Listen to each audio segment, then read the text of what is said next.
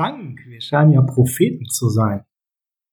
Ist das so? Ich bin mir da manchmal nicht so sicher mit dem, was man vorhersagt. Ja, doch. Äh, wir haben ja prophezeit, dass Mo Sanu äh, zu uns passt. Und das hat das Franchise jetzt auch erkannt und ihn verpflichtet. Ist doch mal ganz gut gelaufen. Ja, das ist gut gelaufen, aber da kommen wir gleich in der Folge noch mal zu. Es ist zu spät gewesen. Zu spät für Spieltag 1, ja, das stimmt. Aber gut, besser zu spät als nie. Ich denke auch, wir werden ihn am Sonntag direkt sehen. Alles klar. Lass uns reinhauen.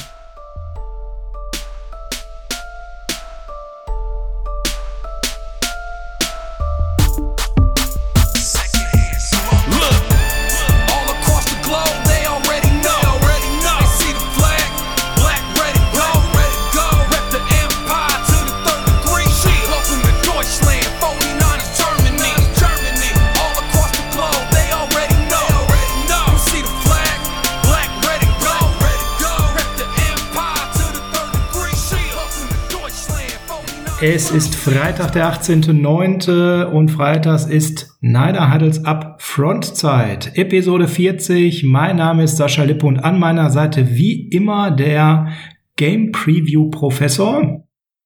Frank Höhle, schönen guten Morgen, schönen guten Tag. Ich hoffe, euch geht's gut. Depressionen vom ersten Spiel sind Gott sei Dank weg. Wir gehen jetzt schön in Richtung New York und sind positiv gestimmt, dass wir dort die ersten Siege einfahren. Genau, das ist mal Basis für unser nächstes Spiel.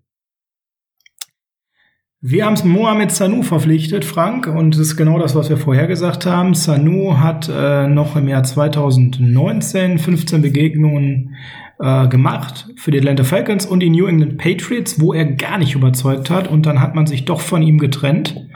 Und äh, ja, jetzt haben wir ihn unter Vertrag genommen. Wir hätten uns das früher gewünscht, Frank, oder? Ja, das ist wie bei einigen anderen Sachen, auf die wir heute, glaube ich, gleich auch noch zu sprechen kommen.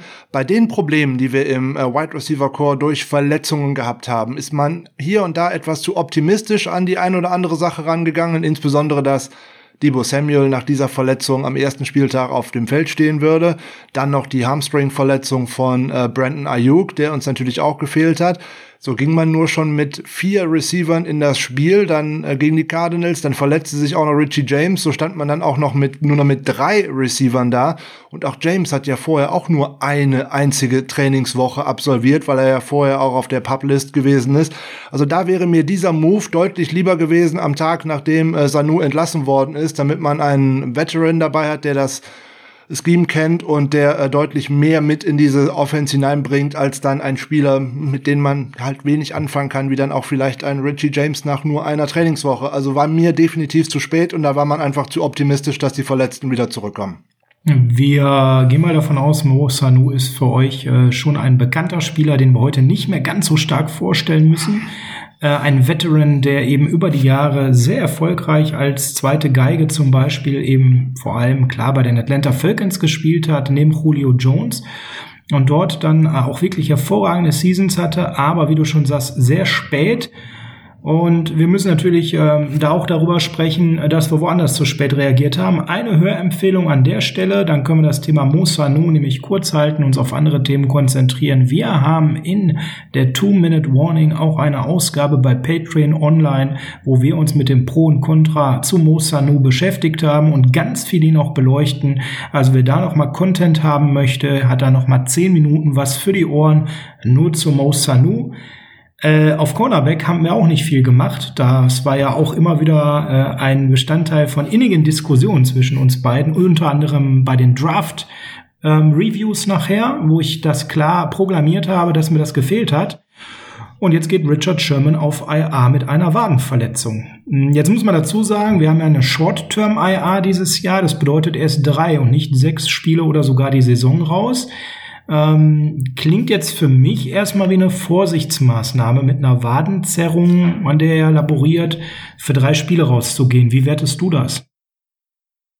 Ja gut, jetzt haben wir zum einen das Glück, ähm, die drei kommenden Spiele oder zumindest zwei davon ähm, kann man wohl ohne Richard Sherman relativ gut auskommen. Jetzt zum einen bei den Jets und dann natürlich auch die Woche darauf gegen die Giants. Da kommen jetzt nicht die dramatisch besten Offensivreihen auf uns zu. Und auch bei den Philadelphia Eagles muss man, glaube ich, eher wieder eher Tight Ends decken anstatt Receiver. Da reiht sich ja auch wie bei uns eine Verletzung an die andere, wie bei den Jets übrigens auch. ja, das ist auf jeden Fall auch eine Vorsichtsmaßnahme.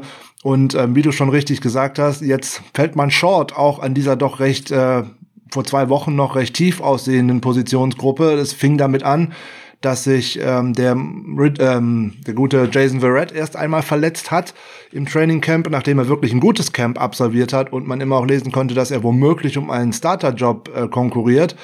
Raus mit Hamstring Injury. Wird auch diese Woche wohl nicht trainieren, hat zumindest bis jetzt einschließlich gestern nicht trainiert, ist also für Sonntag keine Option. Ja, äh, Akella Witherspoon ist im Concussion-Protokoll. Ähm, ist auch schon interessant, wie der das mit vier Snaps geschafft hat, die er letzten Woche Sonntag ähm, gespielt hat aber der hat zumindest gestern schon mal wieder limitiert trainiert. Immerhin, also den könnte man Sonntag wohl einsetzen. Ja, aber wenn nicht, dann wird's echt eng. Dann bleibt nämlich nur noch Emmanuel Mosley über, der gegen äh, Hopkins jetzt tatsächlich mal eine Lehrstunde einstecken musste, obwohl ich da nicht nur ihm ähm, die Schuld geben möchte, sondern auch gerade dem Scheme, was wir da gespielt haben. Das war einfach nicht clever dass man ihm da auch so wenig bis gar keine Safety-Hilfe zur Seite gestellt hat gegen einen solchen Top-Receiver. Ähm, ein Fehler im Scheme und das kann man nicht nur an ihm festmachen. Das sieht man direkt an den Statistiken. Wenn dein Cornerback 15 Tackles hat, ist das meistens nicht gut. Jo. Und was bleibt halt über? Ja, man hat jetzt tatsächlich Dante Johnson vom Practice Squad in den Kader befördert. Und wenn ich daran denken müsste, dass der eventuell Sonntag spielt, oh Gott, bekomme ich da Bauchschmerzen. Das ist ja schlimmer als bei Horonis Grasso. Da bin ich ganz froh, dass es die Jets sind, ne? Und die keine wirkliche Gefahr darstellen mit einer Online, mit einer O-Line, die eine Drehtür ist, wo unsere D-Line gut aussehen sollte, mit nicht vorhandenem Pass Rush. Also da bin ich sehr froh, dass es dann wirklich die äh, Jets sind, weil äh, Dante Johnson wird mir Bauchschmerzen machen. Akello fraglich, äh, Sherm raus. Mosley äh, sicherlich moralisch angeschlagen. Der wird mega motiviert sein, ein besseres Spiel zu zeigen. Dazu haben wir Ken Webster, einen sieben Runden Pick der Patriots, von der Practice Squad der Dolphins verpflichtet, ah. aufs aktive Raster. Und wir haben auch noch für die Practice Squad Brian Allen, einen fünf Runden Pick der Steelers aus dem Jahr 2017 und Christian Angulo, ein UDFA der Giants von 2020 unter Vertrag genommen. Alles so ein bisschen Panik-Moves, würde ich fast sagen. Zumal Tim Harris als Cornerback auch noch auf die IA gewandert ist.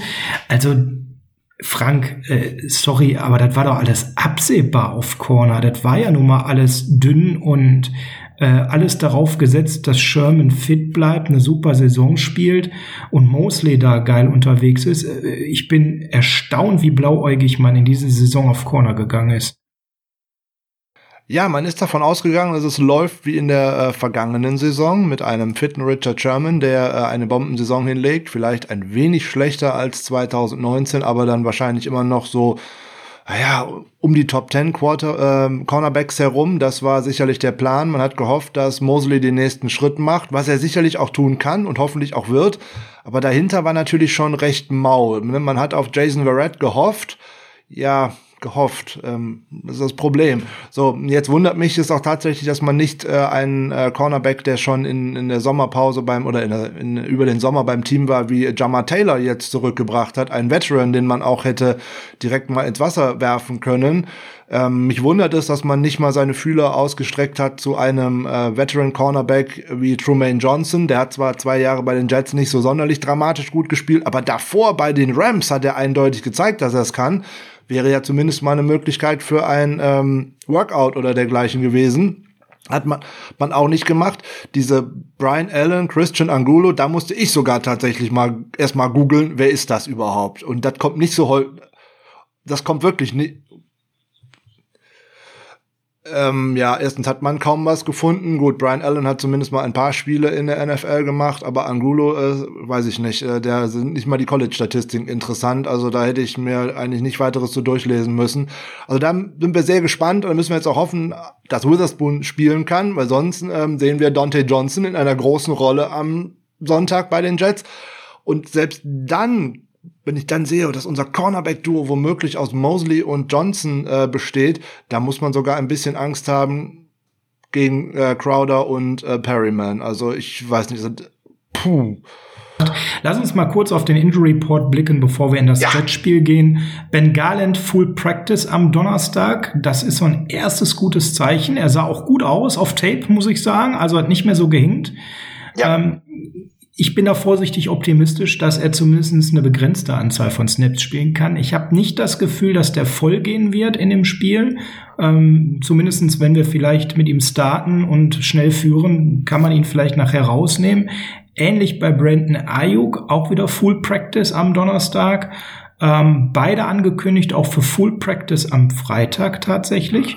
Finde ich sehr spannend also bei beiden können wir verhalten ähm, optimistisch sein, dass sie spielen. Jetzt kommen wir zu denen, wo wir überhaupt nicht optimistisch sein können. Das ist einmal die Ford. Der hat Nacken. Freitag, äh, Donnerstag äh, wirklich nicht praktiziert das Training und auch am Mittwoch stand er gar nicht zur Verfügung. Das sieht eher stand Freitag schlecht aus. Ja, also am Mittwoch war er auf dem Feld und hat normal trainiert. Ähm, am Donnerstag war, hat man ihn rausgenommen wegen einer leichten Nackenverletzung. Also bei Ford gehe ich davon aus, der spielt am Sonntag. Ja, allerdings wären wir da tatsächlich auch sogar ein bisschen äh, Backup-Power unterwegs. Ähm, aber wir gehen davon aus. Akello Witherspoon, gerade schon erwähnt, Concussion, nur im Concussion-Protokoll gewesen. Hat am Donnerstag limitiert gespielt. Also da würde ich sagen, man tastet sich ran. Und der wird, der wird am Wochenende spielen. Äh, anders als Jason Red gefühlt, weil der hat bis jetzt noch gar nicht trainiert. Und äh, der wird wahrscheinlich dann auch für Sonntag keine Option sein. Ja, nicht. Gleiches gilt, äh, denke ich, für Richie James äh, an zwei Trainingseinheiten diese Woche schon nicht teilgenommen, äh, nicht mal im Lauftraining gewesen, nach dem, was ich gelesen habe, also gar nicht auf dem Feld gewesen. Ähm, dann ist ein Einsatz am Sonntag auch einfach Unfug. Das muss man auch an dieser Stelle mal ganz klar sagen. Ähm, zu dem Optimismus haben wir ja gerade schon mal was gesagt, dass er eigentlich ohnehin viel zu früh ins Training eingestiegen ist, beziehungsweise auch äh, gespielt hat. Da könnte man am Sonntag äh, nicht nur mit äh, Sanu rechnen, sondern dass von der Practice Squad wohl auch einer der Receiver, die dort geparkt sind, wie jetzt ein Kevin White oder River Crackraft, einer von denen wird sicherlich auch aktiv sein, alleine damit man mehr Auswahl hat. Und auch der Einsatz von George Kittle scheint mir alles andere als sicher, obwohl man jetzt über alle sagen, ah, der muss die Woche nicht trainieren und gedöns so. Ja, der muss vielleicht nicht trainieren. Aber wenn ich einen George Kittle in der zweiten Halbzeit von Arizona am Sonntag sehe, wäre es mir lieber, er setzt ein Spiel aus, als ich diesen in dieser zweiten Halbzeit sehen muss, weil da war er einfach ein absoluter Non-Faktor und das können wir definitiv nicht gebrauchen. Ja, im Prinzip nur noch geblockt, gar nicht mehr gefangen und ja. äh, äh, Kyle sagt auch ganz klar, der äh, fightet sich gerade durch die Verletzung. Äh, hört sich alles nicht gut an. Äh, bin ich auch der Meinung, lieber raus mit ihm. Mehr Snaps dann für die anderen Titans. Äh, da haben wir noch einen guten Receiving Tight End und zwei Leute, die blocken und sich beweisen wollen. Eben mit Charlie Werner und äh, mit ähm, Dwelly an der Stelle und ähm, das würde ich ganz genauso machen. Das ist dann auch ein Spiel, ähm, wo man vielleicht auch mal an der einen oder anderen Stelle jemanden testen kann und trotzdem gute Chancen hat zu gewinnen. Ja, dann gehen wir mal rein in die Geschichte gegen die Jets. Ganz kurz zur Historie. Es gibt bisher 13 Begegnungen. Wir führen 10 zu 3. Wir sind bei den Jets. Ähm, dort führen wir bei Auswärtsspielen bei den Jets in der Historie 4 zu 2. Kann man sich nichts verkaufen, aber ist vielleicht mal ganz interessant für euch, das gehört zu haben. Ähm, an der Stelle der Vergleich in dieser Saison, den sparen wir uns nach einem Spieltag, weil der ist wenig aussagekräftig. Aber der Eye-Test hat ja doch drei, vier Schwachpunkte ergeben der Jets, über die wir hier jetzt mal sprechen sollten, Frank. Davor sollten wir aber natürlich sprechen, was muss besser werden bei den San Francisco 49ers. Und du hast drei Dinge herausgesucht, die definitiv besser werden müssen. Ja, abgesehen von der äh, ganzen Offense und äh, von der ganzen Defense, die beide jeweils noch mal deutlich was drauflegen müssen, sind mir so drei Punkte aufgefallen, die mir so gar nicht gefallen haben. Erste Halftime Adjustments. Da waren die 49ers in der letzten Saison dramatisch gut, äh, insbesondere mit den äh, Offensive Drives. Nach der Pause konnte man immer sehr gut Punkte machen. Ne? Mit dem ersten Drive nach der Pause ähm, hat man die sechstmeisten Punkte erzielt das ist schon mal immer eine gute Sache, wenn man den Gegner da noch mal äh, schocken kann. Aber das fand ich in der Offense gar nicht so dramatisch. Ich fand die Adjustments in, für die Defense erschreckend, nämlich erschreckend schlecht. Das habe ich einem Robert Saleh eigentlich gar nicht zugetraut. Ähm, ob das nur an dem Abgang von Joe Woods liegt, das glaube ich eher nicht. Dass man in der ganzen zweiten Halbzeit einfach nicht auf die Stärken des Gegners reagieren konnte und dass man keinerlei Mittel gegen das äh, Scramblen von Kyler Murray gefunden hat und wenn man auf ein Oldschool-Mittel wie einen Quarterback Spy zurückgegriffen hätte.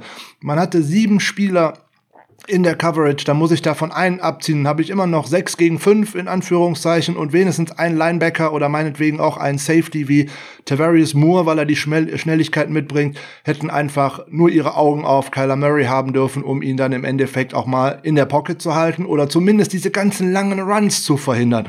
Das Schöne ist, am Wochenende treffen wir auf einen äh, Quarterback, der nicht ganz so mobil ist, um es mal freundlich auszudrücken, der in die Kategorie äh, Pocket Passer fällt. Also das wird unserer Defense auf jeden Fall deutlich, deutlich besser ähm, gelingen, da Druck auszuüben als gegen einen Kyler Murray.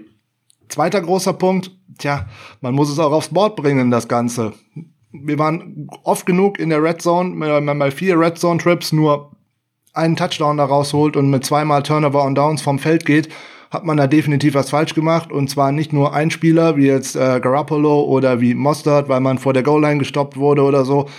Oder auch nicht Kendrick Bourne, weil er den, Kit, äh, den schönen Tackle äh, gegen Buddha Baker verpasst hat und der dann einfach in Kittel reinrauschen konnte. Da muss das ganze Team sich verbessern und das fängt mit dem Play-Calling schon an. Da sind wir in der Red Zone, Def äh, Red Zone Offense irgendwie immer recht einfallslos. Das war auch letzte Saison schon ein Problem. Also da muss sich äh, deutlich was ändern. Und der größte Punkt, der uns aufgefallen ist, wir waren letzte Saison eines der besten Teams bei Third Down.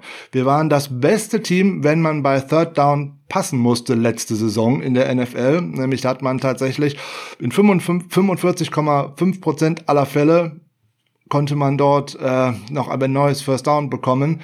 Das war am Sonntag ganz furchtbar. Äh, zwei von elf brauchen wir ja gar nicht drüber diskutieren, dass das indiskutabel ist für ein NFL-Team, was Erfolg haben möchte.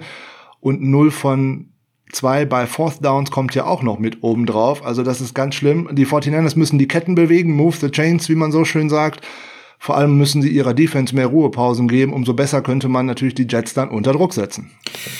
Du hast es also gerade wunderbar äh, zusammengefasst und ähm, mir sind auch noch so ein paar Dinge aufgefallen. Ähm, der Olli habe ich gerade gelesen, der macht das auch, sich mal das Coaches-Tape rauszuholen und mal anzuschauen. Frank, ich weiß nicht, ob du dazu gekommen bist. Ich habe das mal gemacht. Ähm, wow, also da sind mir auch noch mal so zwei, drei Dinge aufgefallen, die ich gerne noch ergänzen möchte. Also wenn Dante Pettis frei steht, finde ich, kann man dem den Ball auch zuwerfen ähm, da waren schon mehrere Situationen, wo der Junge frei war. Ne? Und einfach der Ball überhaupt nicht dorthin kam und Jimmy auch gar nicht dahin geguckt hat. Fand ich richtig krass und ähm, hat mir nochmal klar gemacht, das lag jetzt nicht an Pettis, dass der so gar nicht da oben Schirm war. Gefühlt war ähm, Jimmy mit seinen Reads einfach so fixiert auf die andere Seite und nicht auf die Seite, wo Pettis gelaufen ist. Ich denke, da geht äh, eine Menge mehr. Und das sollte in der Analyse stattgefunden haben, da auch nochmal klar zu machen, Junge, du musst dich auf alle deine Reads konzentrieren und nicht nur auf Read 1 und 2, denn hey, dein drittes Read, das war hier zwei, dreimal echt geil frei und du hast einen wunderbaren Pass landen können. Generell mein Eindruck war, dass Jimmy zu sehr an seinen Reads festgehangen hat. Ähm, und gar nicht alle richtig durchgegangen ist, weil er da zu lange am ersten und am zweiten geklebt hat. Das würde ich aber ihm jetzt gar nicht negativ ankreiden. Das hat sicherlich auch damit zu tun, dass seine bekannten äh, Receiver, vor allem Debo, eben an der Stelle nicht dabei waren und er eben nicht so gut antizipieren konnte wie bei den Receiver, mit denen er halt schon viel, viel mehr zusammengespielt hat. Aber ergänzt nur noch mal das, Frank, was du gesagt hast. Da muss ich direkt noch was zu loswerden, nämlich Dante Pettis ist auf jeden Fall ein tolles Beispiel. Der ist 33 Routen gelaufen im vergangenen Spiel. Ich habe im Coaches Tape mindestens fünf gefunden, wo er relativ frei war, beziehungsweise wo er Separation hatte, wenn es auch mal hier nur drei, vier Yards waren oder auch nur zwei, drei Yards. Ja, wenn man allerdings nicht äh, auf diese Seite schaut, dann wird es natürlich schwierig. Und dann ist ein Target natürlich auch nicht toll. Und dieses Target war natürlich auch im Endeffekt noch in eine Dreierdeckung. Der Target war ja nichts. Da müssen wir mal ganz klar sagen. Da konnte Bettis kaum was dafür. Du hast fünf gezählt, also das ist okay. Und dann sind wir da in der Separation noch mal anders in der Auslegung. Ich hatte klare drei. Dreimal hätte der Ball zu ihm kommen müssen. Äh, dreimal ein recht easy Catch, weil die Separation sehr ausgeprägt war. Aber du hast recht, wenn man die Separation nicht ganz so stark erwartet, dann waren das auch mehr als drei Targets tatsächlich. Dann hätten das auch fünf oder sechs sein können. Also ganz wichtig an der Stelle. Ähm, da Problem. muss man in der Offensive definitiv draufschauen, weil die Offensive hat einen klaren Stotterstart, Frank. Ja. Das wird alleine auch schon mit dem ganzen Setup in Anführungszeichen zusammenhängen, was total verändert ist zur letzten Saison. Du hast eine äh, auf drei Positionen veränderte Offensive Line vor dir. Du gehst mit dem dritten Center, mit dem Garoppolo, ich glaube, drei Snaps im ganzen Training Camp verbracht hat, ähm, in die Partie. So, äh, Garoppolo hat eigentlich jeden Snap in der Shotgun-Aufstellung gespielt, was dir schon alleine fürs Play-Action-Spiel riesige Nachteile bringt, weil der Quarterback nicht in Bewegung ist. Der Plan dahinter war, man wollte ihm Zeit verschaffen durch die vielleicht doch anfälligere Interior ähm, Offensive Line. Ja, es bringt Vorteile, es bringt aber auch Nachteile, weil man halt einen anderen Spielrhythmus hat. Ne? Also wenn man auch ein, ein Running Game kann man deutlich besser verschleiern, wenn der Quarterback auch in Bewegung ist, als wenn er steht. Und da wird man jetzt am Wochenende, glaube ich, schon mit Ben Garland äh, ein Upgrade sehen. Ähm, das wird immer noch nicht so sein wie mit Richburg, aber es wird definitiv besser sein, als wenn er jeden Snap wie äh, im College irgendwo in der Shotgun steht, weil da kann man auch oft was vorhersehen, worauf es denn kommen könnte. Absolut. Und jetzt sollten wir auch mal einen Blick auf die Jets werfen. Ja, bitte. Die Jets haben 27 zu 17 gegen die Buffalo Bills verloren. Und da sagt man, okay, gegen die Bills kann man verlieren, auch in der Höhe. Die haben ja eine starke Defense. Ja, aber wir müssen ehrlich zueinander sein. Es fing mit Punt, Punt, Punt, Interception an. Also schlechter hätte ein Start einer Offense an der Stelle gar nicht sein können dreimal ein klares Three and Out für lächerliche vier Yards und sie kam eigentlich auch nur ins Spiel, weil einzig und allein ähm, ja Josh Allen an der Stelle ähm, verhindert hat, dass die Bills das Spiel zur Pause eigentlich klar gewonnen hatten. Denn jetzt zur Pause auch schon anders stehen können als 21 zu 3. Hier hätte es auch schon in den 30 zu 0 stehen können, aber Josh Allen hatte eben zwei Fumbles und zwar jeweils in einem Bereich, wo man kurz davor war, wieder einen Touchdown zu erzielen. Äh, Taten wir, ja. Ja, die drei Drives, die nicht mit einem Fumble enden, enden eben mit einem Touchdown. Also lass uns da mal noch 14 äh, Punkte draufrechnen, dann sind wir bei 35. Ne? Und dann kommen auch die drei Punkte nämlich nicht dazu. Dann sind wir bei 35-0 zur Halbzeit und das war eigentlich die Wahrheit. Die Jets man kann es ganz klar sagen, desolat. Josh Allen konnte schalten und walten, wie er wollte, hatte für 312 Yards geworfen, ähm, was einfach zeigt, dass ähm, da überhaupt gar kein Druck von den äh, Jets auch kam. Die Buffalo Bills O-Line ist sicherlich keine schlechte, aber auch nicht so gut, dass man da nicht Druck erzeugen könnte. Aber den Druck gab es schlicht und ergreifend nicht. Auch die Fumbles waren eher so aufgrund seiner opportunistischen äh, Spielweise und weniger, weil er so immensen Druck von den Jets bekommen hat. Pass Rush, müssen wir sagen, Frank, bei den Jets stand jetzt nicht vorhanden. Ja, Pass Rush kommt definitiv nicht über äh, einen individuellen Pass Rush, sondern das geht einfach auf das ganze äh, Defense Scheme über. Ähm, da wird halt viel geblitzt. Ne? Man spielt eine sehr aggressive Defense oder man möchte eine sehr aggressive Defense spielen. Das liegt alleine im Coordinator begründet, der einfach mit seiner 3-4-Defense blitzen, blitzen, blitzen lässt. Das war bei den Browns so, das war vorher bei den Saints so. Also von daher, Greg Williams äh, kennt man in der Liga, da weiß man ungefähr, was kommt. Deswegen hat, braucht er eigentlich auch so einen Mann wie äh, Jamal Adams so nebenbei, der dann tatsächlich ähm, viel Druck machen kann und der sehr flexibel ist. Der fehlt ihm jetzt. So, und die individuelle Klasse bei Pass-Rushern, die suchen die Jets seit Jahren. Nicht umsonst hat man auch in der letzten Saison mit einem sehr hohen Pick äh, Quinn, Quinn Williams verpflichtet, ähm, der auch in seiner ersten Saison schwer hinter den Erwartungen zurückgeblieben ist und der auch im ersten Spiel letzte Woche nicht so wirklich zum Zug gekommen ist. Aber die Jets an sich haben ein ähnliches Problem wie wir. Sie haben einen Injury Report, der ist knallgefüllt. Das ist deutlich ja größer als unserer sogar und da stehen Namen drauf. Also die tun weh. Ja, Jamison Crowder. Gut, da würde ich noch sagen, der hat einfach mit dem Hamstring, nachdem er trainiert hat, am Mittwoch, Donnerstag einfach mal sich geschont und dass da auch ein Flecko draufsteht, ist völlig uninteressant. Aber da sind andere Namen drauf, die sind eben extrem wichtig. Ob das eben äh, ein Perrine ist im, im Backfield, ähm, Belic, äh, beide, wobei Belic jetzt immerhin voll trainiert hat, natürlich sehr fraglich. Ja, und dazu natürlich die Verletzungssorgen um Livian Bell. Ja, gut, der wird gegen uns definitiv nicht spielen. Er ist ja auf der äh, Injured Reserve List jetzt gelandet. Deswegen hat man ja auch noch Cam Belage mal eben so schnell noch geholt dazu. Der war ja vorher auch schon mal durch ein Physical gefallen. Deswegen hatte man ihn ja vor zwei Wochen nicht verpflichtet. Ja, dann im Endeffekt äh, LaMichael Pirine äh, auch tatsächlich mit einer Knöchelverletzung. Er ist fraglich fürs Spiel eingestuft oder war zumindest immer so auf allen Plattformen fraglich eingestuft für das Spiel. Ich habe es gerade hier offen, ist immer noch der Fall, also wirklich questionable und äh, also das Backfield sieht da äh, äh schwierig aus. Dann haben wir noch Frank Gore. Frank the Tank, ja. ne? Den hat ja Adam Gase schon zum äh, Starter erklärt für äh, das Spiel und äh, der ewige Frank Gore kann man ja schon sagen. Frank startet gegen uns, ist doch wunderbar. Ja, aber auch in der O-Line gibt's da Riesenprobleme. Mickey Beckton, äh, der mit den Oberarmen, der hat Knie ähm, tritt ein bisschen kürzer und äh, gleichzeitig George Fant äh, hat Schulter, der kann voll trainieren. Alex Lewis ebenfalls Schulter. Ähm, also auch da ist eine Menge los, zumal die O-Line ja alles andere als überzeugend bisher war. Und das hat sich ja auch in dem Spiel schon gezeigt. Sam Darnold hat sich in dem ersten Spiel gegen die Bills unterirdisch in Teilen präsentiert. Da war überhaupt gar keine Verbesserung zur letzten Saison zu sehen. 21 für 35 für 215 Yards, ein Touchdown, ein Interception wow, der ehemalige Nummer 3 Pick äh, hat sich für mich kein bisschen nach vorne bewegt, um ehrlich zu sein. Also in der ersten Halbzeit kriegte der das Team überhaupt nicht übers Feld bewegt. In der zweiten Halbzeit, wo man den Eindruck hatte, die Bills nehmen ein bisschen den Fuß vom Gas, äh, schon ein bisschen mehr. Er hat einen furchtbaren Pick geworfen auf den äh, Matt Milano. Ähm, und die Statistiken immens geschönt durch diesen 69 Yard ähm, Touchdown Run von Jamison Crowder. Wäre der nicht da, ziehen wir die 70 Yard mal von den 215 ab. Ja, dann bist du bei der Wahrheit. Ne? Dann stehen da nur noch 140 Yards mit einer Completion Rate, die alles andere gut ist. Also da hat er seine Statline nochmal ordentlich gepimpt. Ach, furchtbar. Also ist nicht durch seine Reads vernünftig durchgegangen, war die ganze Zeit unruhig in der Pocket. Die O-Line gibt ihm natürlich auch nicht vernünftig ähm, Zeit.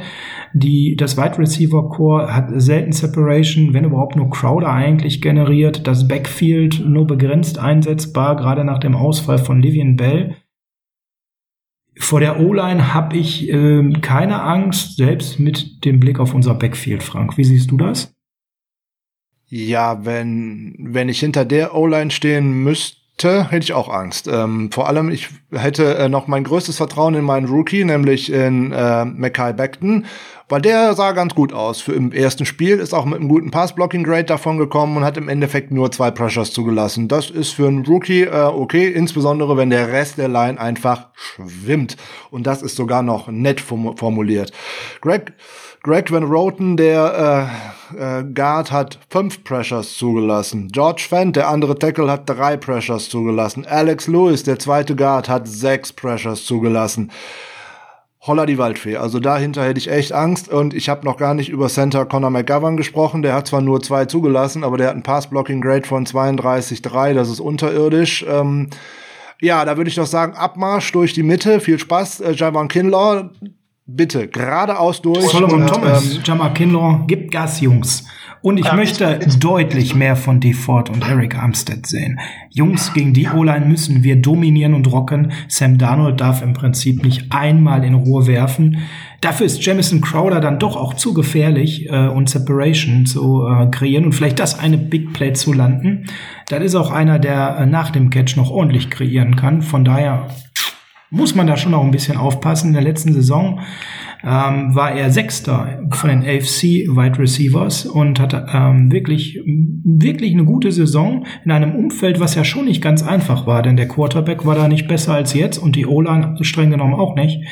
Und hat sich trotzdem immer wieder sehr, sehr gut ähm, präsentiert, 78 Receptions gehabt für Platz 6. Da war in der AFC nicht mehr viel vor ihm. Also wirklich eine sehr gute Saison geliefert und ähm, auch in den Yards und in den Touchdowns respektables Ergebnis. Das ist sicherlich der Mann, wir gehen ja davon aus, dass er spielt, auch wenn er auf dem Injury Report steht, auf den wir am meisten achten müssen in der Offense der Jets, oder? Ja, das ist äh, gerade im Fantasy ein unheimlich ähm, beliebter Spieler, weil er gerade in den PPR-Ligen natürlich durch seine enormen Receptions einfach schon immer viele Punkte mitnimmt. Äh, es kommen gar nicht so viele Yards hinten raus, weil, ähm, naja, es sind halt sehr viele kurze Anspiele. 833 waren es jetzt im letzten Jahr, also knapp 10 pro Reception. Das ist gar nicht so schlecht. Ja, gut, aber er ist auch kein Big Play Monster und dergleichen. Klar, aus dem Slot heraus ist das auch schwieriger. Also der dürfte oftmals auf K1 Williams treffen. Also da mache ich mir eigentlich gar nicht so große Sorgen. Ähm, abzuwarten ist eher, was so ein Brashad Perryman eventuell mal anrichten könnte, insbesondere gegen eine ähm, Secondary bei uns, die vielleicht nicht ganz optimal aufgestellt ist. Wenn man da noch mal auf die letzten äh, Wochen aus der Saison 2019 blickt, also 13 bis 17, wo er dann gestartet ist, weil andere bei Tampa Bay verletzt waren, da war der schon gut. Da war der Nummer drei in Receiving Yards mit 506. Auf dem geteilten ersten Platz mit fünf Touchdowns. 20,2 Average pro Catch, also puh, äh, auf Platz 5, ne, 30 plus Receptions, erster, ähm, 20 Yards plus Receptions, erster, 100 Yard Games ähm, auf einem geteilten zweiten Platz.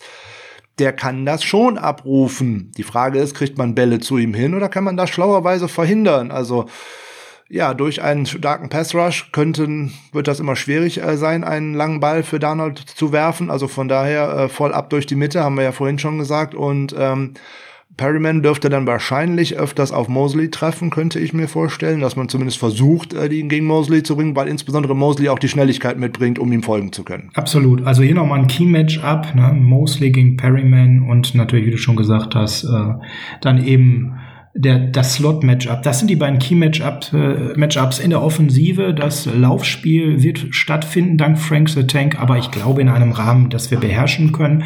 Also absolut entscheidend für uns, den Pass-Rush zu bringen, den Druck über die Mitte zu bringen, über Außen und Darnold keine ruhige Sekunde zu äh, gönnen. Der muss wackeln, der muss schlecht aussehen. Dann haben wir die Offensive, denke ich, sehr im Griff. Und ähm, können dann eben überlegen, wie wir Offense kreieren können. Und dann mal den Blick auf die Defense der äh, Jets. Da gibt's eigentlich auch namhafte Spieler, aber ich habe wenig Überzeugendes bisher gesehen. Trotz äh, Spielern wie Quinn Williams, Pierre Desir, hat mich das alles Bradley McDougall nicht wirklich scharf gemacht im Spiel gegen die Bills. Ganz im Gegenteil. Wie hast du die Jets Defense im ersten Spiel wahrgenommen? Im ersten Spiel, ja, ähm, verbesserungswürdig, ähm, wie wir eigentlich auch. Die Jets äh, hatten äh, viel zu tun mit einer guten Bills Offense, mit einer starken Bills Offense in der ersten Halbzeit. Die haben in der zweiten Halbzeit einen klaren Gang rausgenommen.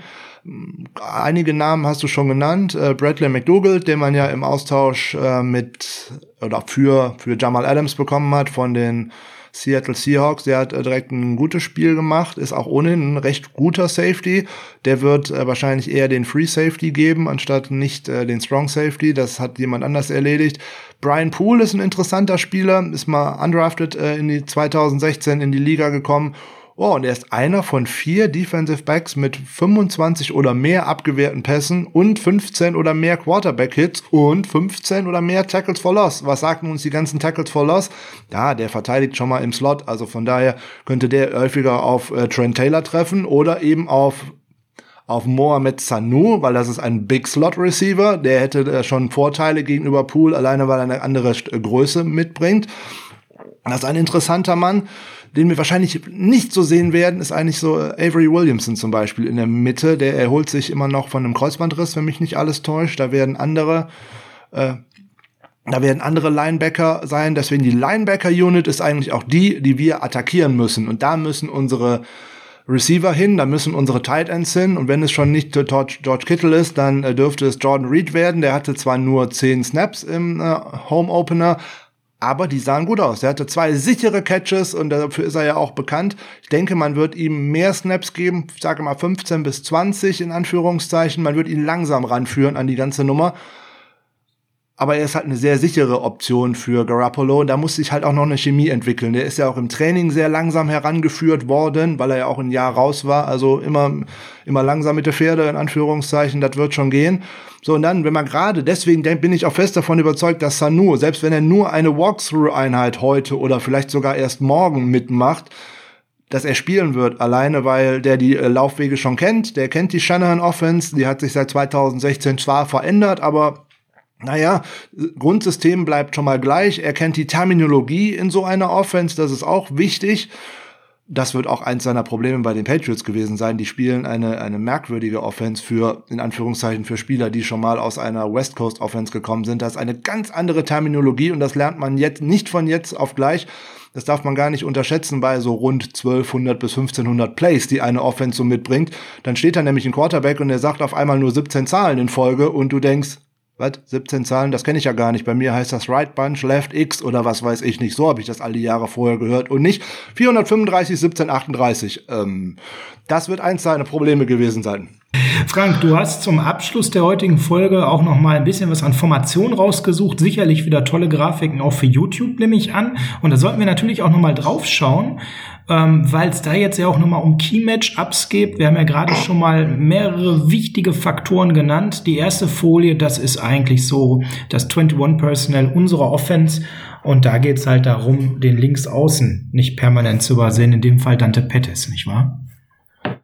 Ja, falls er es denn dann wieder ist, in dem Falle der Ex-Receiver Dante Pettis, ähm, ja, ähm, das habe ich ja in den ganzen Vorbereitungsfolgen schon gesagt, es wird oder es ist auf jeden Fall ein klarer Auftrag an den Offensive Coordinator, in dem Falle auch Kyle Shanahan, ähm, dass man die PS, die dieser Spieler tatsächlich hat, er hat es ja auch gezeigt gegen die äh, Cardinals, er war in mehreren Situationen, je nachdem wie man es bewertet, drei, fünf, acht, keine Ahnung, frei ja, da muss der Ball aber auch mal dahin, damit er auch mal ein Play machen kann. Ich kann natürlich gerne sagen, hey, der hatte wieder keinen Ta äh, der hatte wieder keinen Catch in dem ganzen Spiel. Ja klar, er hat auch nur einen Ball gekriegt. Also das ist ja Unfug, ne?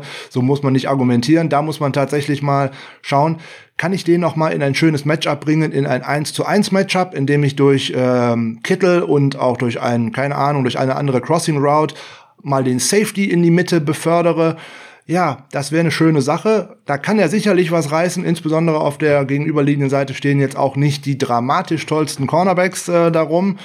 Na, wenn man da mal schaut, was die Jets aufbieten würden, das wäre auf der einen Seite ein Pierre Desir, der hatte einen furchtbaren Start mit einem Grade von 30,7, ne, war Nummer 96 unter 100 qualifizierten Cornerbacks, das ist also nie so dolle. Auf der anderen Seite steht Austin, das ist jetzt auch nicht unbedingt äh, eine Waffe, vor der man Angst haben muss. Also da könnte man und auch die Alternativen, auch Pool ist maximal solide im, im, im Slot. Also schreckt mich alles nicht. Wobei, du hast es ja an der Stelle äh, schon gesagt, wir müssen eigentlich die Linebacker attackieren. Also Hewitt, Lange hast du hier jetzt mal in der Defense eingezeichnet.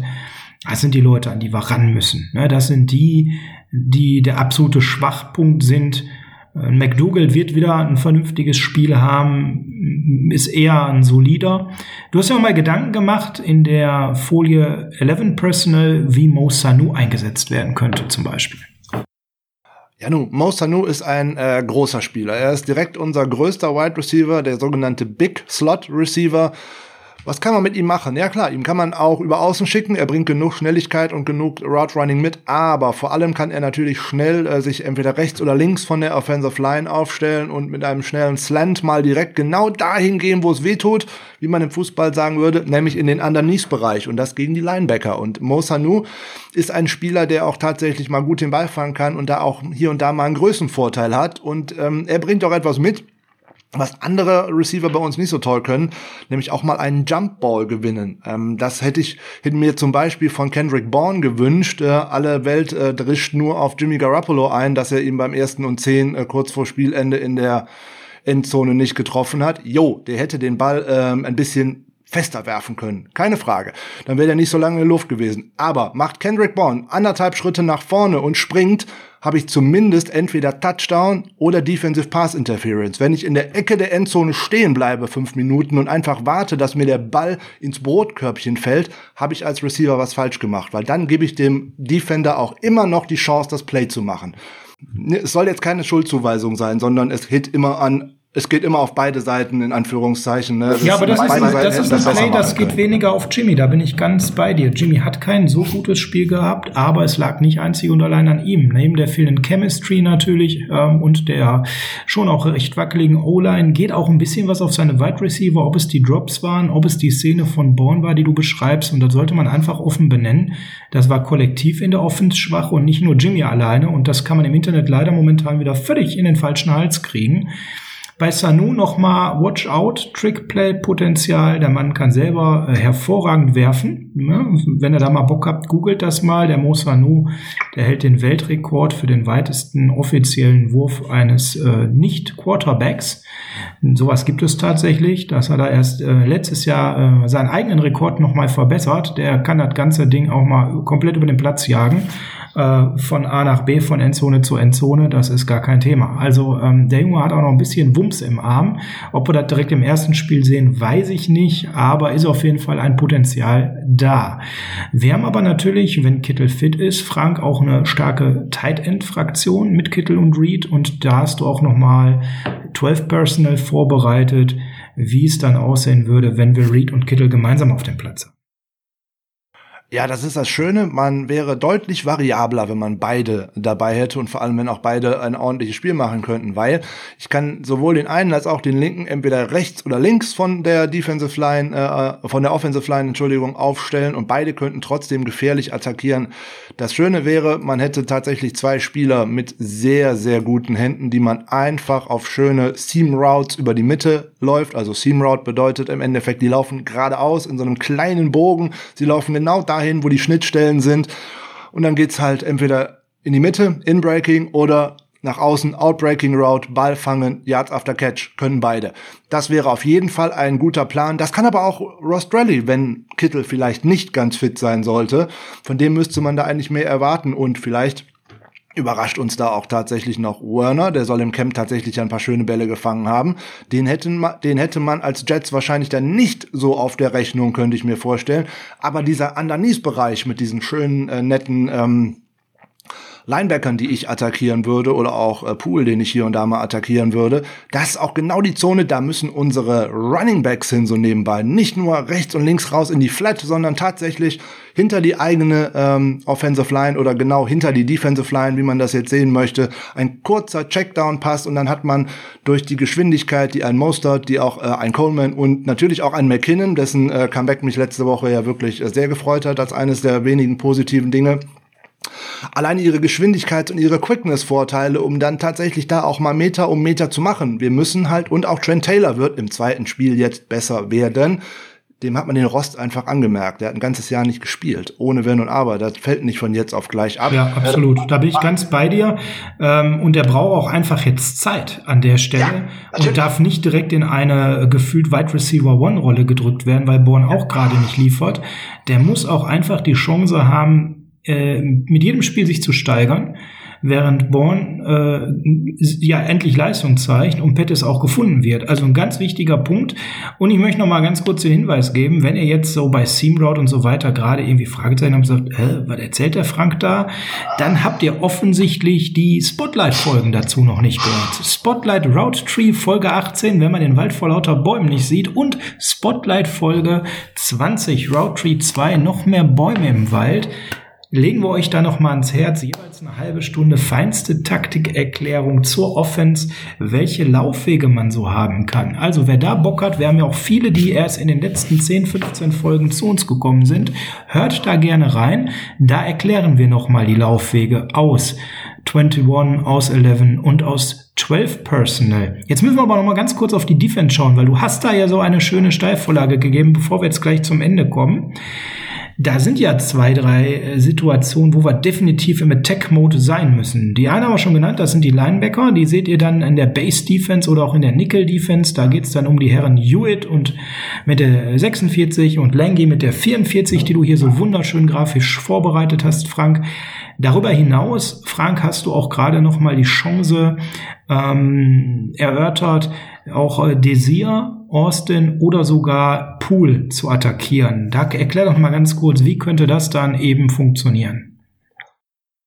Ähm, wie ich vorhin schon gesagt habe, eigentlich relativ einfach. Die beiden äh, Cornerbacks äh, außen attackiere ich entweder mit einer tiefen Route und versuche sie zu schlagen und ähm, ich versuche halt einen Wide Receiver zu isolieren. Isolieren wäre in der schön äh, Shanahan Offense schlichtweg und ergreifend mal durch äh, schöne Mesh-Konzepte, nämlich gerade so ein High-Low-Konzept, sprich zwei Receiver laufen von der einen Seite auf die andere Seite rüber, Sie durchqueren sozusagen den Underneath-Bereich auf unterschiedlichen Tiefen des Feldes und, auf der, und von der anderen Seite läuft auch noch jemand quer, sodass sich im Endeffekt die Verteidiger selber über den Haufen rennen, ist der Plan dahinter.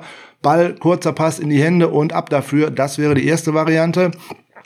Die zweite Variante ist natürlich auch alleine immer mit dem ein oder anderen Run-Fake und insbesondere mit Play-Action, was wir so wenig gesehen haben äh, im Auftakt. Sprich, die ganze Defense, äh, die ganze Offense rollt auf eine Seite raus, meistens nach links, also ähm, dass die ganze Offensive Line pusht nach links. Es laufen eigentlich alle Spieler mehr oder weniger nach äh, links rüber, bis auf einen einzigen, der im Endeffekt vor dem Quarterback herläuft und mit einem schönen kurzen Pass äh, auf über 15, 15 Yards kann man einen riesen Raumgewinn entziehen, weil der Quarterback als einziger auf die andere Seite rüber rausläuft. Das funktioniert aber nicht wirklich gut aus der Shotgun und das müssen wir jetzt am Wochenende auch wieder sehen, dass Jimmy auch wieder an der Center steht. Und da haben wir ein Duo, was da auch hervorragend funktioniert, nämlich mit Garoppolo und Kittle. Ja, man muss ja ganz klar sagen, die Veränderung der Aufstellung an der Center statt Shotgun, das steht und fällt damit, ob Ben Garland auf dem Feld ist oder nicht. Ist er auf dem Feld, haben wir die Chance.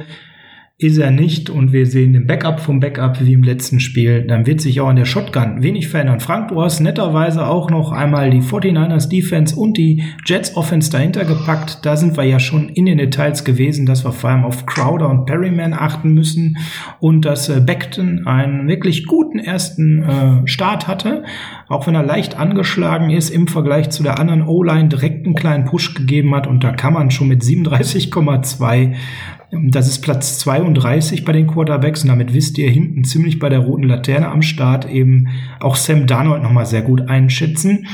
Ähm, wir sind dann zum Ende der Folge gekommen, Frank. Wir könnten wie immer viel, viel mehr erzählen, aber wir wollen euch ja nicht hier noch drei Stunden Format zumuten. Wir hoffen, in dieser Form gefällt euch das Format, wo wir auch ein bisschen äh, Folien jetzt reinpacken und zur Grafik und was wir natürlich in den nächsten Wochen machen werden, nicht nur dieses Format so am Leben halten, sondern wir werden auch jetzt, wenn wenn mehr Spieltage gespielt sind, immer auch mal in die Analyse reingucken. Wie ist der Gegner genau unterwegs? Was sind Schwerpunkte nach einem Spieltag? Ist das alles äh, nicht mal Kaffeeleser, Satzleserei, sondern wildeste Spekulation. Man konnte sicherlich ähm, drei, vier Dinge bei, auf beiden Seiten erkennen, aber wir gehen halt schwer davon aus, dass wir halt ähm, schon am zweiten Spieltag, zumindest was die 49ers angeht, eine deutlich verbesserte Offensive mit einer besseren O-Line, mit besserem Wide Receiver, mit einem souveräneren Jimmy sehen und dass die Cornerbacks äh, selbst in der tiefen Rotation sich hervorragend schlagen werden, Frank. Damit sind wir am Ende der heutigen Folge angekommen. Wenn euch das Ganze gefällt, dann schaut doch mal auf unserem Patreon-Account hinein, denn dort haben wir immer noch mal zusätzlichen Content, ob es To The Point ist, wo Frank gerade Fantasy-Football-Tipps mit dem Michael Klock runtergegeben hat. Super geile Sache, habe ich selber gerade beim Radfahren die Tage gehört. Oder unser beliebtes Format Two-Minute Warning, wo wir auch ein super Feedback von euch bekommen haben, wo wir kurz und knackig Themen ansprechen. Einiges an Extra-Content am Start, kostenfrei. Ihr müsst nicht an der Stelle dafür bezahlen, sondern euch nur bei Patreon einmal registrieren. Aber Frank, wenn jemand sagt, die ganze Sache, die wir machen, gefällt ihm so gut, dass er dafür auch bezahlen möchte, kann er das auch. Erklär doch mal ganz kurz in zwei Sätzen, wie. Oh Gott, ganz kurz und in zwei Sätzen, da bist du bei mir genau richtig. Ähm, ja, wir haben da fünf äh, unterschiedliche Tiers vorbereitet, äh, fünf unterschiedliche Stufen, in denen man uns äh, unterstützen kann. Jeder kann sich sozusagen den Quarterback seiner Wahl aussuchen von Nick Mullins über Jimmy Garoppolo, über Jeff Garcia zu Steve Young und natürlich Joe Montana ist ja keine Frage. Wenn man sich eine Rangfolge überlegt, darf der Goat da natürlich nicht fehlen.